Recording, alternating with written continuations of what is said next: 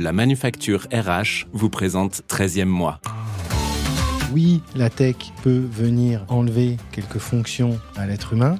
Moi, j'ajouterais souvent, ce sont des fonctions avec beaucoup moins de valeur ajoutée. Exactement. Et l'important, l'intérêt, c'est de redonner de la valeur ajoutée à l'humain. Là, on est euh, l'humain au cœur de l'entreprise, n'arrête pas de le dire. Et qui est euh, le directeur de l'humain dans l'entreprise C'est le DRH. Donc je pense que c'est euh, son moment, c'est son heure de gloire. Et donc j'ai envie de dire, bah, le DRH, il est, il est en mesure de pouvoir enfin commencer sa vraie mission de vie. Quand vous disiez que les DRH étaient vus comme les personnes qui licenciaient des gens, moi je l'ai vécu. ma fille, d'ailleurs, c'est sa voix, hein, un jour m'a dit Papa, c'est vrai que tu licencies des gens. Ça m'a un peu secoué moi, je trouve que la tech est magnifique pour l'humain. Quand la tech vient nous dire euh, comment on peut s'améliorer, comment on peut évoluer, mais en quoi est-ce qu'elle est dangereuse? Papa, c'est vrai que tu licencies des gens? C'est la phrase que ma fille m'a prononcée un matin sur le chemin de l'école.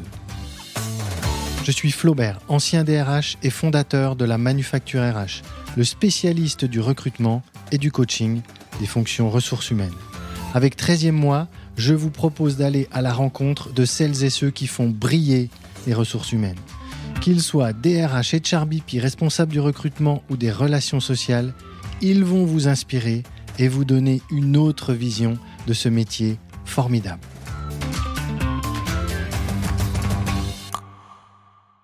Bonjour Alexia. Bonjour Flaubert. Bienvenue sur 13e mois. Merci. Il est hélas devenu évident aujourd'hui que notre technologie a dépassé notre humanité.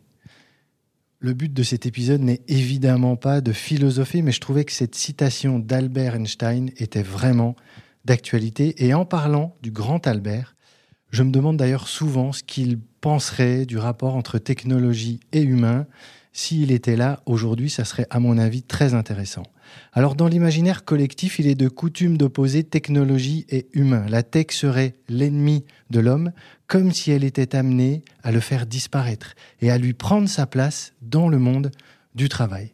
Mais il y a en ce bas monde des irrésistibles Gaulois et Gauloises qui se battent pour montrer que tech et humain ne sont pas opposés, mais complémentaires. Et vous faites partie de ces personnes, Alexia, vous qui êtes notamment en charge d'animer l'émission Tech RH sur BFM Business, émission diffusée tous les samedis à 18h et tous les dimanches à 9h30. Alors dans cet épisode, on va parler de cette complémentarité entre technologie et RH, de votre regard sur les évolutions tech dans les RH et des grandes tendances actuelles et à venir. Mais avant ça, qui êtes-vous, Alexia Borg eh ben, Merci pour cette très très belle introduction qui je suis? Eh bien, Je me pose tous les jours cette question parce que c'est en constante évolution et je pense que je ne suis pas la même euh, d'il y a six mois, un an, euh, trois ans. Mais on peut dire, on peut résumer quand même en quelques mots, euh, je suis à la fois présentatrice télé, chef d'entreprise, coach de vie, ancienne talent acquisition manager, ancienne responsable marketing.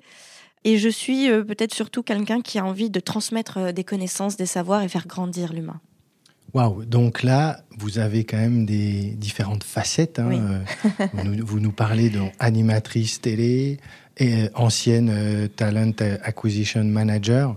Quel beau parcours. Merci. Qu'est-ce qui vous a amené à présenter une émission qui parle de technologie et de ressources humaines Alors, par quoi commencer? Parce qu'en fait, c'est tout un parcours hein, que j'ai eu, c'est-à-dire que j'ai ouvert ma première société, j'avais 19 ans. C'était un organisme de formation. Ensuite, je suis partie à New York et puis euh, j'ai été responsable marketing pour Orange Business Services. Je suis revenue. Euh, alors j'ai eu une période incroyable dans ma vie où j'ai été au chômage. Il faut le dire, ça je le dis très rarement. Ça je pense même, je pense que je ne l'ai jamais dit d'ailleurs. J'ai été environ 9 mois, un an au chômage. Mais quelle expérience Mais heureusement que j'ai eu cette expérience dans ma vie parce que comme ça, je peux avoir toute l'expérience RH. C'est vrai. du demandeur d'emploi jusqu'au recruteur qui va recruter 400 personnes par an. Donc oui, donc euh, donc je suis très heureuse. Je remercie. Je suis en gratitude vers la vie parce que j'ai connu cette euh, cette partie-là, ce parcours collaborateur qui n'en est pas un, qui de, qui souhaite le devenir. Donc ce parcours du demandeur d'emploi. Donc ça, je l'ai vécu aussi. Et puis j'ai été effectivement donc talent acquisition manager. Et puis après, j'ai ouvert ma, ma deuxième boîte. C'était j'avais 27 ans en 2007, 2017, pardon, 2017. parce que j'avais euh, une soif, une envie de produire et de donner euh, plein de conseils au RH qui, euh, que je sentais à l'époque un peu paumé sur la partie tech que ce soit dans le digital learning, que ce soit dans la partie recrutement. je voyais le gap, et on parle de, de, fracture numérique, mais, mais, chez les RH, je la voyais énorme, cette fracture. C'est même plus une fracture, c'était c'était un volcan, c'était énorme. Enfin, je veux dire, et, je, me disais, bah, justement, toute cette expérience que j'ai pu euh, acquérir et que j'ai mis à profit des entreprises aujourd'hui en tant que salarié, j'ai envie de la mettre euh, au service de plusieurs entreprises. Et donc est né Atoms Advisor, qui est donc ma boîte de conseil en transformation digitale des ressources humaines. Donc j'ai eu des clients comme Vinci, Microsoft, Colas. Et en fait, ce qui s'est passé, pour, pour, je vais répondre à votre question, mais ce qui s'est passé, c'est qu'à un moment donné, euh, je me suis dit, bon, il y, y, a, y, a y a, trop d'écart entre euh, le moment où j'arrive à l'entretien euh, avec le RH et je mhm. lui propose tout un tas de solutions techniques, technologiques, et il me regarde comme si je lui parlais chinois. Donc je me suis dit, bon, il y a peut-être un gap, il y a un moment donné où il va falloir que je l'éduque un tout petit peu sur les, le B à bas de la tech pour qu'on puisse un petit peu parler au même niveau, sans qu'il y ait le DSI à côté de lui et dans la réunion. Donc je me suis dit, je vais créer DLM News, Digital Learning Management News, où je vais vulgariser le plus possible la tech pour les responsables formation, pour les DRH, pour les dirigeants qui ne connaissent rien à la tech et qui ont envie de franchir le pas et pour qui ça peut être très gênant de passer euh, une demi-heure à faire une mini formation pendant l'entretien euh, alors qu'on est censé euh, parler de ses besoins et arriver très vite à, une solution. Alors j'ai créé ce, petit média et puis de fil en aiguille, de d'année en année, ben, j'ai commencé un petit peu comme vous êtes en train de le faire, c'est-à-dire à interviewer des DRH, interviewer des startups, interviewer des personnes de la tech pour vulgariser un maximum. Et puis, et puis j'ai tapé à la porte de BFM Business un jour pour dire est-ce que mon contenu vous intéresse? Parce que moi je pense qu'il peut intéresser votre audience. Et euh, on a fait des, business models au niveau du web. Et puis euh, j'ai eu la chance euh, à un moment donné d'avoir tapé à la bonne porte au bon moment. J'ai, j'ai pas tapé qu'une seule fois à la porte, j'ai tapé plusieurs fois à la porte de BFM.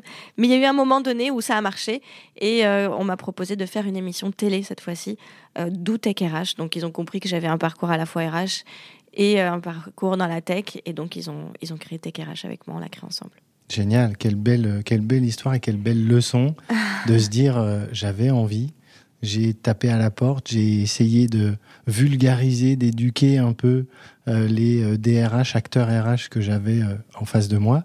la question que j'ai envie de vous poser là, c'est quand vous êtes votre, votre point d'entrée sur la, la, tech et les RH dans votre business, votre premier ou votre deuxième business, c'était pour apporter des solutions en RH au global, sur le recrutement, sur la formation Vous aviez des cibles particulières? Alors, c'est une excellente question. En fait, ce qui est marrant, c'est quand euh, j'ai fini mes études, j'ai pas du tout fait d'études de journalisme. Hein. J'étais dans l'école de commerce, très classique. Euh, je, je, me destinais à avoir une carrière dans le marketing ou la com. Ok. Mais comme, mais en même temps de mes études, j'avais fait ma première boîte, on le rappelle, hein, sur la formation mhm. et la formation des adultes, formation professionnelle. Donc j'avais quand même cet amour vers l'humain et la transmission des, des, des connaissances. Mais bon, j'ai fait mes études et euh, ce stage que j'ai fait, qui a donné un VIE à New York avec Orange Business Services, c'était pas dans n'importe quel service, c'était la visioconférence.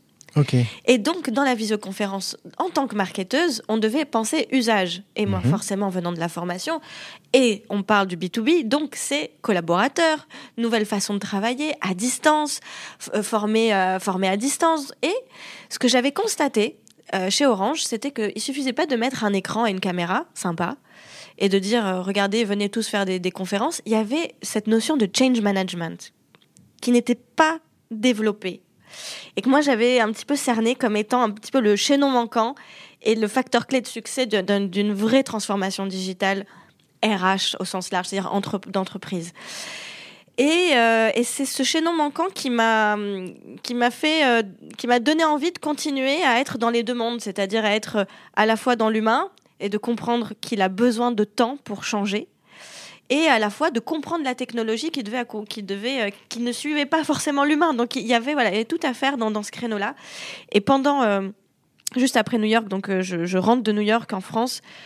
Euh, je, je, je, donne mon CV de partout en anglais. Il faut pas mmh. faire ça en France. Oui.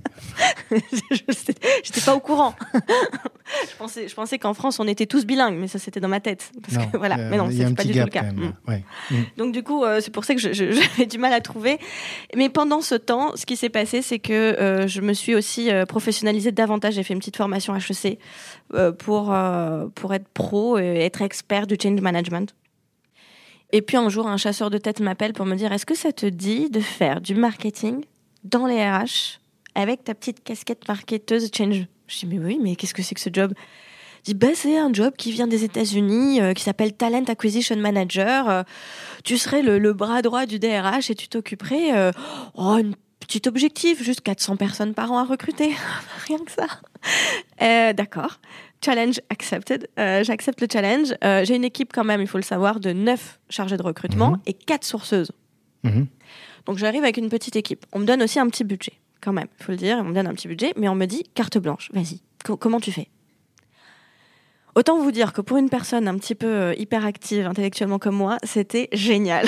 Parce que, vous avez tout coup, fait là, vous avez tout tenté. Voilà. Et là, je me suis dit, bah, alors c'est le moment de mettre en pratique euh, tout ce que j'imagine être le meilleur pour une boîte. Parce que là, on me donne carte blanche sur tout. Je faisais partie du board. Donc tous les mercredis, on me validait mes, mes, mes stratégies. Qu'est-ce que j'ai fait? Eh bien, j'ai remarqué que cette boîte, et cette boîte, je ne vais pas la citer, mais comme beaucoup, beaucoup, beaucoup d'entreprises encore, euh, étaient au web 1.0. C'est-à-dire qu'ils Mhm. étaient encore à télécharger les CV, Mhm. à écrire sur des papiers, à les ranger dans des dossiers physiques. On parle de papier, hein pour euh, un- une holding qui avait 15 cabinets de conseil de SS2I à l'époque, et ces quatre sourceuses étaient là en train de faire un petit travail de fourmi. Donc, euh, première chose à faire, si je dois industrialiser et, et- et rendre euh, 400 recrutements possibles pour ces 15 boîtes euh, par an, bah, il va falloir que j'industrialise vraiment et donc je digitalise. Et donc j'ai créé sans le savoir en fait à l'époque, j'ai créé un talent, euh, un, TM un ATS, un applicant tracking system, donc euh, un job board avec un système euh, comme vous le connaissez bien, donc de RH, où je dispatchais les, les candidatures au bon endroit.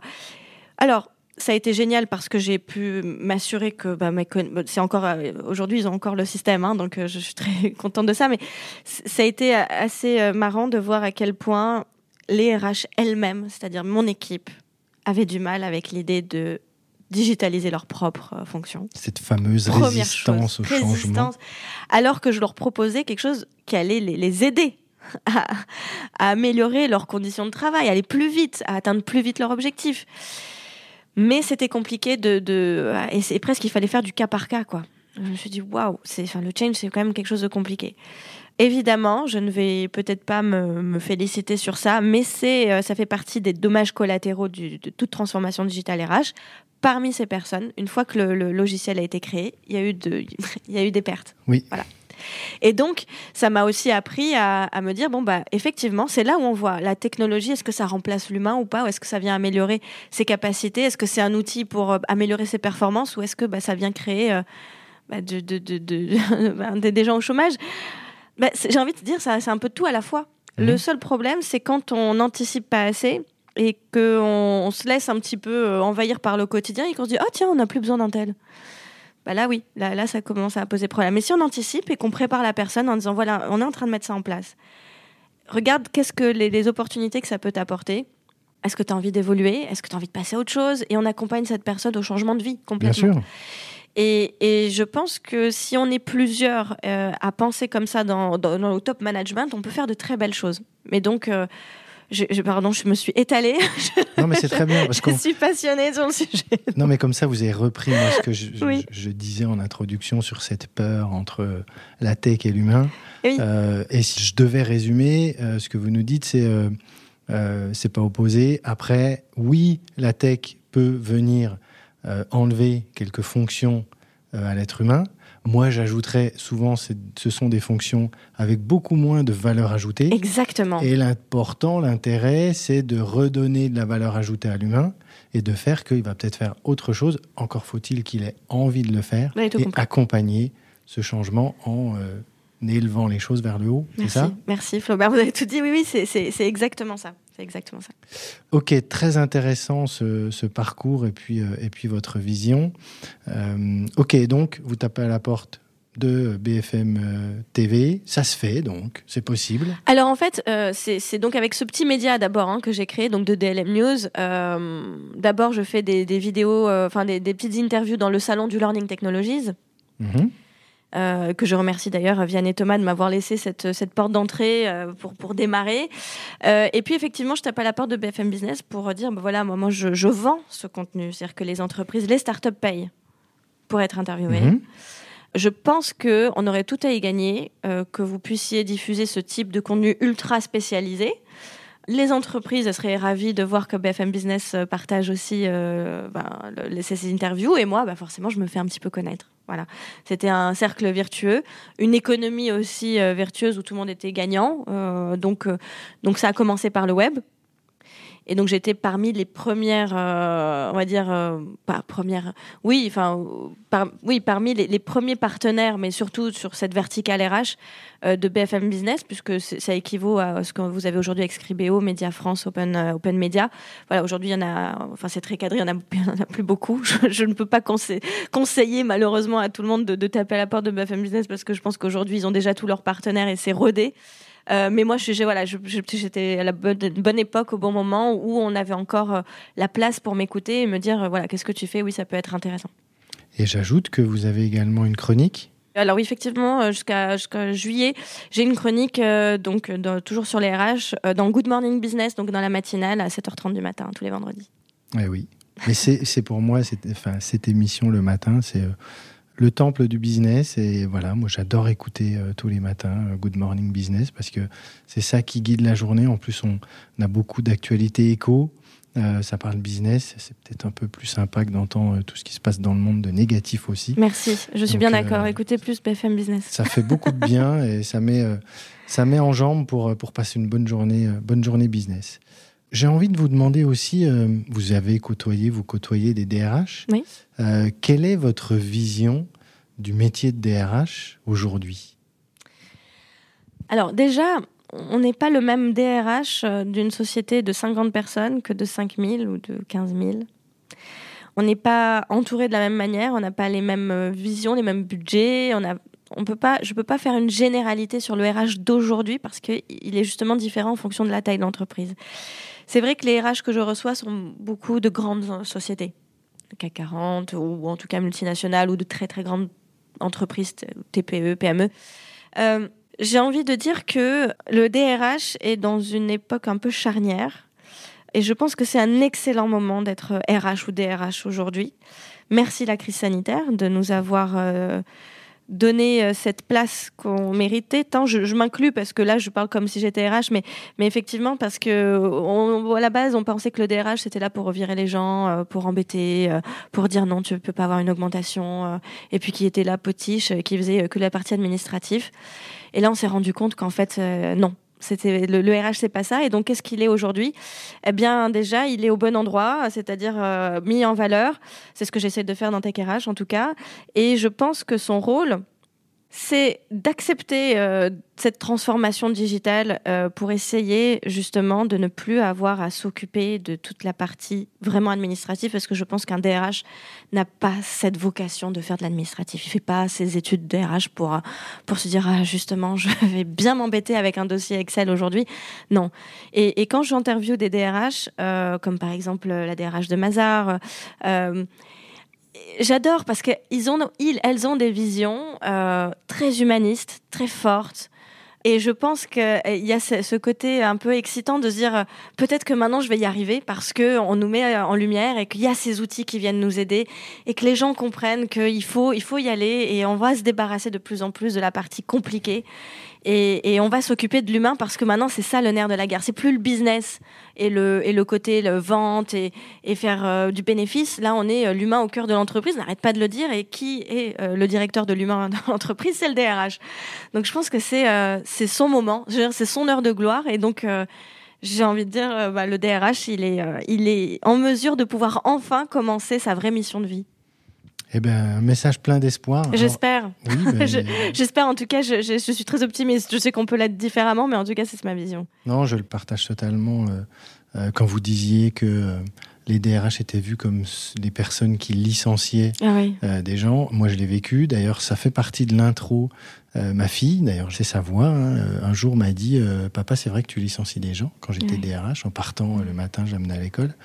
Ça m'a un peu euh, secoué, mais après, je me suis rendu compte que euh, je dis oui, mais avant de les licencier, Euh, je les recrute, je les fais évoluer, je les fais grandir. Et puis après un licenciement, on licencie un collaborateur, quelqu'un qui a un contrat de travail. On licencie pas une personne. La personne, elle reste une personne, elle vit sa vie. Mais le contrat de travail, bah, si à un moment donné, il est plus rempli ou il n'est Mm. pas rempli comme il doit l'être, il y a un licenciement. Donc je partage totalement. Euh, ce que je voudrais savoir maintenant, c'est euh, comment vous avez vu ce monde des RH évoluer, vous qui le vivez de l'intérieur, qui l'observez aussi à travers euh, les DRH que vous euh, recevez. Comment vous l'avez vu évoluer là dans les trois dernières années? Alors moi j'ai plusieurs prismes, mais euh, je dois avouer que euh, je le vois surtout d'un point de vue start-up, parce que c'est les start-up qui me disent tiens j'ai tel et tel et tel client. Et là je me dis ah ça évolue dans telle entreprise. Ok, votre point d'entrée, c'est Ouais. pas le- le- la grosse structure en direct, c'est ce que les startups font pour ces, ces entreprises, entreprises-là, ce qu'elles apportent à ces exactement. boîtes. Très intéressant. Ouais, ouais. ouais. Donc moi j'ai- j'aime bien avoir ce aussi ce, ce champ de vision euh, parce que ça en dit très très long et sur le DRH. Donc du coup je me renseigne. Mhm. Quand euh, je vois euh, une petite start-up qui me dit ah je suis contente on a eu je sais pas Bouygues ah bon ah ouais donc du coup je me renseigne qui est la personne qui a choisi cette start-up et je me dis ah il y a une prise de conscience sur ce tel sujet. Tiens, ah, un tel fait de la diversité et de l'inclusion. Ah, tiens, un tel. Donc, c'est comme ça que je me. Que, que je fais mon benchmark de, sur l'évolution, c'est de ce prisme-là. Après, euh, j'ai quand même, euh, pendant euh, ces sept dernières années, j'ai quand même commencé ma, société dans le conseil et l'accompagnement, comme je disais, de la transformation digitale RH. Et j'ai eu des, des belles entreprises comme Vinci, Microsoft, etc. Mais et là, j'avais vraiment le côté RH, entreprise. Et j'ai envie de dire, euh, il y a eu un moment, et je ne sais pas si c'est encore vraiment d'actualité, mais moi j'ai toujours dit euh, au RH vigilance, vigilance, euh, parce que certains RH, il y a tellement de différences dans même la fonction RH entre le RRH, la recrute, le, le recrutement, la formation, le DRH lui-même. Parfois c'est très politique, parfois on n'a pas la même vision parce qu'on n'a pas les mêmes objectifs derrière. Euh, soit ce sont des objectifs collectifs pour une vision de l'entreprise, soit ce sont des objectifs individuels pour l'évolution de la personne. Et donc, on, on, ils vont pas tous même marcher euh, sur, pas tous sur la même longueur d'onde, ce qui fait parfois des désaccords terribles et ce qui fait une transformation digitale qui peut normalement s'opérer tranquillement en 2-3 ans, elle se fait en 6 ans, 10 ans, où on voit que ça va être un chantier monumental parce que déjà, ils sont pas d'accord. Donc, est-ce qu'il y a eu une évolution par rapport à ça? J'ai l'impression, parce que je vois que les entreprises signent de plus en plus de contrats, donc ça veut dire que ça bouge. Ça, je suis contente. Maintenant, euh, là où je disais vigilance, c'était à ne pas sauter sur le, la première startup qui a l'air un peu sympathique et qui, vous, qui peut vous vendre un petit peu euh, plein de choses et de la, de la poudre et de la pa paillette, de la poudre de perlimpinpin, je sais pas comment dire. Mais parce qu'on se dit, waouh, moi je m'y connais rien, il y a une super startup qui vient de me faire une super démo, euh, j'achète. Oui, mais euh, vous êtes 17 000. on va se calmer, on va, on va peut-être réfléchir aux choses différemment. Je pense qu'il y a. Ah, il y, a des DRH qui étaient hyper dans l'enthousiasme tech et je les comprends, ils ont tout de suite voulu acheter des choses nouvelles. Il y en a ceux qui étaient hyper réfractaires et qui ont ralenti les choses. Et euh, donc j'ai envie de dire, euh, j'aimerais bien maintenant refaire un état de l'art et aller voir toutes ces entreprises pour voir où est-ce qu'elles en sont concrètement. De ce que les startups me disent, ça continue à être lent. Mal malgré les bonnes actions, ça continue à être un peu laborieux. Et, et, et ce qui manque, en fait, euh, c'est peut-être cette brique euh, d'audit interne, de, de, faire attention au cahier des charges, de pourquoi est-ce qu'on a besoin de cette technologie, qu'est-ce qu'on veut en faire, et, et quelle est la, la, vision et donc les étapes euh, intermédiaires, en fait. Donc, bon, ça, je peux en parler des heures aussi, mais euh, voilà, en tout cas, ce que je pense des RH aujourd'hui. Un peu de sens, quoi. Ça? Oui. Okay. Bah oui, du sens et et surtout se mettre tous d'accord autour de la table de pourquoi est-ce qu'on décide de, de transformer, euh, pourquoi on décide de, de, de faire du e-learning. Mmh. Pourquoi, enfin, mmh. pourquoi? Alors, et pour qui? Et est-ce qu'on a envie de mettre un budget de 300 000 euh, sur du e-learning que pour l'école blanc euh, ou que pour le terrain? Est-ce qu'on traduit ou pas? Euh, Ça va servir à qui? Est-ce que c'est pour qu'on se dise, s'applaudisse tous entre nous pour dire oh on a fait une belle innovation, mais au final personne sait lire. Mmh. et personne n'a un téléphone portable sur les chantiers. Mmh. Donc on digitalise pour qui? Pour nous, pour nous faire plaisir, ou on digitalise vraiment pour les salariés, euh, à qui bénéficie. Enfin, voyez, donc je pense qu'il y, y, y, a une réflexion aussi à avoir euh, pour que les choses marchent vraiment. Euh, il faut qu'il y ait une réflexion aussi en amont sur la vision et l'objectif. Oui, et ce que je vois aussi derrière, c'est si on le fait sans sens, dans, dans l'exemple que vous avez pris, on va même creuser le fossé et on va développer une frustration Exactement. encore plus grande. Exactement. Donc c'est l'effet boomerang. Donc euh, attention au sens et Ouais. en effet pourquoi? Et prendre le temps Mm. de euh, trouver euh, le sens et pas le faire non plus. euh, moi j'ai fait un article sur le sujet, mais pas le faire non plus pour uniquement mettre un vernis c'est et ça. en se disant on a coché une case, marque employeur, ah bah c'est bien ça. ça C'est rentre dans le exactement truc, ça. Et voilà. Ok. Mm. Euh, comme ça, quelles sont selon vous les les grandes tendances tech dans les RH aujourd'hui Vous parliez là du e-learning, c'en est une. euh, Oui. euh, c'est quoi euh, ces grandes tendances? Alors, bon, déjà, euh, je pense que l'intelligence artificielle va quand même prendre une place importante euh, dans les années à venir. Surtout si on, le met, on le mélange avec un peu de Web 3.0, un peu de métavers. je pense qu'effectivement, il y aura un sujet. Je crois beaucoup à l'intelligence artificielle sur le traitement des données, notamment sur les CV. Quand une entreprise reçoit 10 000 CV par mois ou par semaine, c'est ingérable de le faire euh, seul et, je pense que ça peut beaucoup aider. Euh, mais c'est pas vraiment une tendance, hein, on, le, on le voit venir. Non, là où je trouve euh, original, parce que Mhm. j'aime bien les, ce qui est original, euh, bah, c'est justement, la semaine dernière, j'avais fait une, une chronique à ce sujet. Euh, je l'ai vu au salon du Learning Technologies, donc qui était, euh, qui était absent pendant deux ans suite à la crise sanitaire et qui aujourd'hui est revenu euh, de plein fouet, avec des nouveaux exposants, notamment sur tout ce qui est lié au coaching, à l'accom- à l'accompagnement personnalisé. Et digital, c'est-à-dire qu'on n'est pas sur du coaching hum- enfin, personnel, tête, à tête, non, non, on est sur du coaching digital. Alors, comment on peut coacher euh, en digital pour aller vers plus de digital? Bon, parfois, je me, je me suis dit, est-ce que c'est pas un peu trop tiré par les cheveux? Mais en fait, non. Parce que ce qui est original là-dedans, c'est qu'on rentre vraiment dans une économie relationnelle. Et donc l'économie relationnelle, c'est quoi? Eh bien, euh, c'est euh, justement quand l'intelligence artificielle prend toute la partie, on va dire, ennuyeuse, embêtante, toute Mhm. cette data, c'est ce Mhm. que font les petites mains et qu'on ne veut plus faire.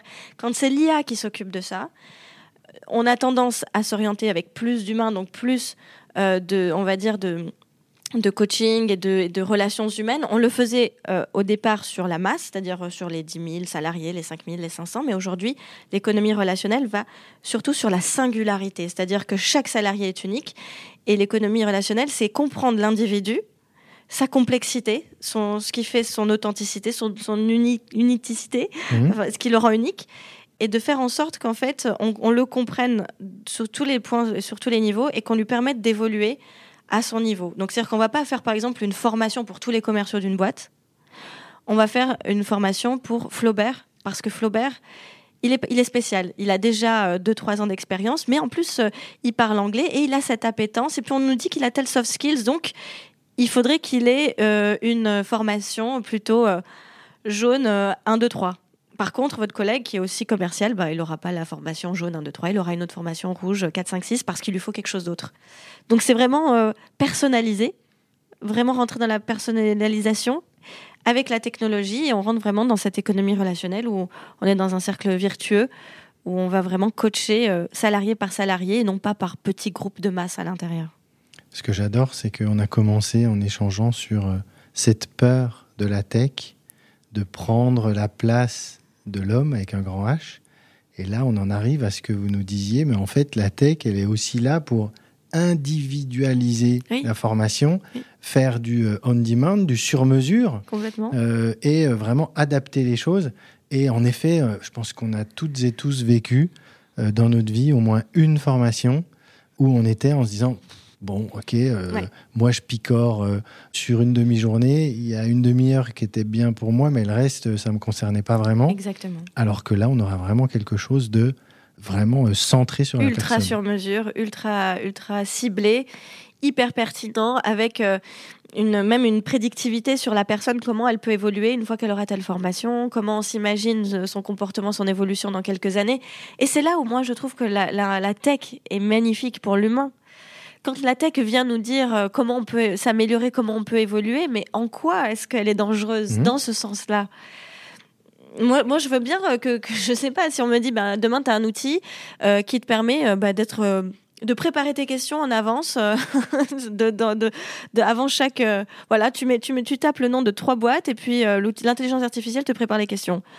Est-ce que je vais avoir peur pour mon métier? Ben non. Je veux dire bah, qu'elle me prépare les questions. Et moi, euh, qu'est-ce que je fais euh, à ce moment-là?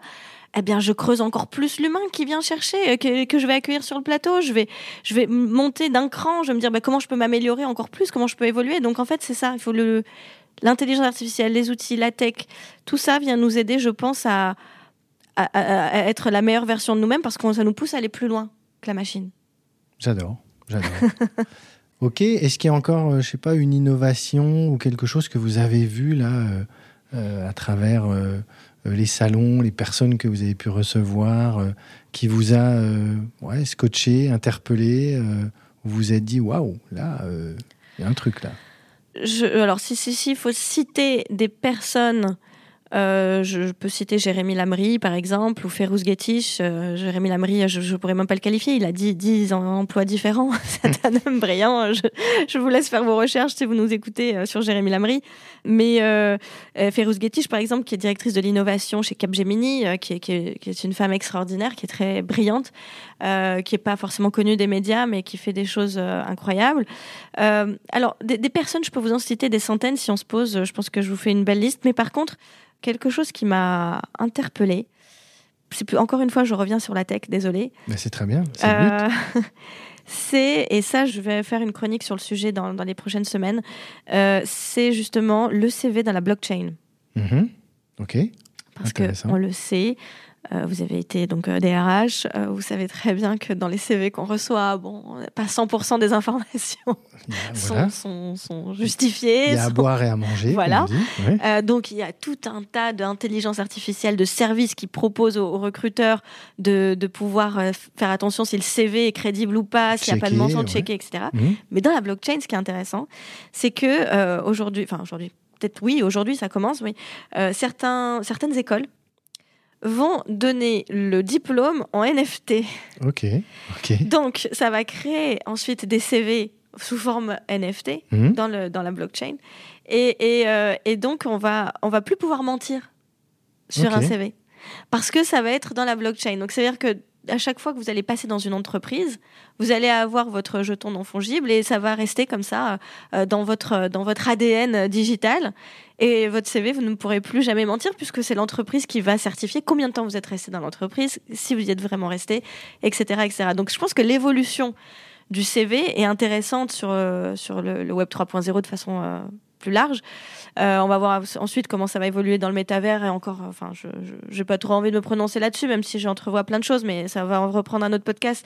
Mais en tout cas, la notion de CV dans la blockchain est intéressante. Euh, j'avais, je voyais un truc là, moi, très longtemps, euh, donc en étant DRH, on a vu passer les certificats de travail. Oui. Alors, bon, au début c'était obligatoire, après ça a été moins, etc. Et donc là, ça serait faire du certificat de travail, le mettre dans la blockchain en certifiant que ça.